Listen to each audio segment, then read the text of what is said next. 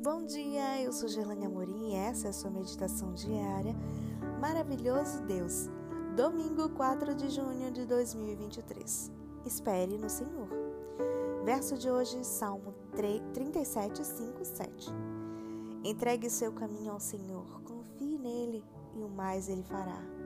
Descanse no Senhor e espere nele. Na mensagem de hoje, o autor da meditação conta a história. No dia em que comecei a preparar esta meditação, levei minha esposa para deixá-la internada em um hospital. Ela possui transtorno bipolar. Naquela mesma semana, fez 29 anos que descobrimos a enfermidade. Essa doença é de fundo genético. De início, nos foi dito que ela não tem cura, mas sem tratamento. Durante todo esse tempo, ela teve acompanhamento médico. O especialista a examina e faz a receita. Nós compramos a medicação e ela usa. Isso tem sido uma bênção para nós e, de um modo geral, permite que ela tenha uma vida normal, ou quase isso. Contudo, em certos períodos do ano, há momentos mais difíceis. Deus sabe que nós o amamos. Nós sabemos que Ele nos ama. Muitas vezes oramos a Ele a respeito dessa enfermidade, algumas vezes com lágrimas e aflição nós provamos Suas promessas. Ele já nos atendeu em outros momentos de modo maravilhoso. Os exemplos da Bíblia nos instruem e abençoam.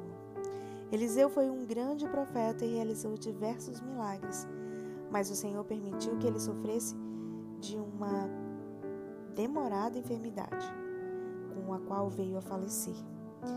Ellen White escreveu: Eliseu não teve a oportunidade de seguir seu mestre numa carruagem de fogo. Em vez disso, o Senhor permitiu que ele sofresse de uma prolongada enfermidade. Durante as longas horas de sofrimento e fraqueza humana, sua fé permaneceu firme nas promessas de Deus e sentiu sempre à sua volta os mensageiros celestiais trazendo conforto e paz. Durante sua vida, exercera forte fé. Quando a morte o chamou, ele estava pronto para repousar de seus labores. Paulo orou repetidamente para que Deus tirasse de sua vida aquilo que o afligia.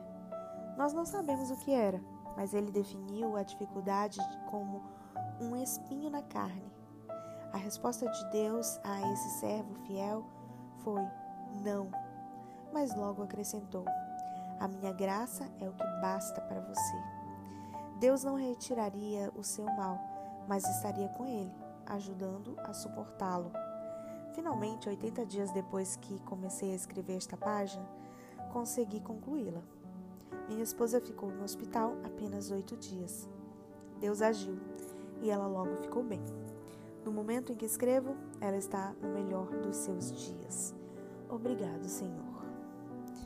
Se você quiser ver mais conteúdos ou me seguir lá no Instagram, eu vou te esperar por lá.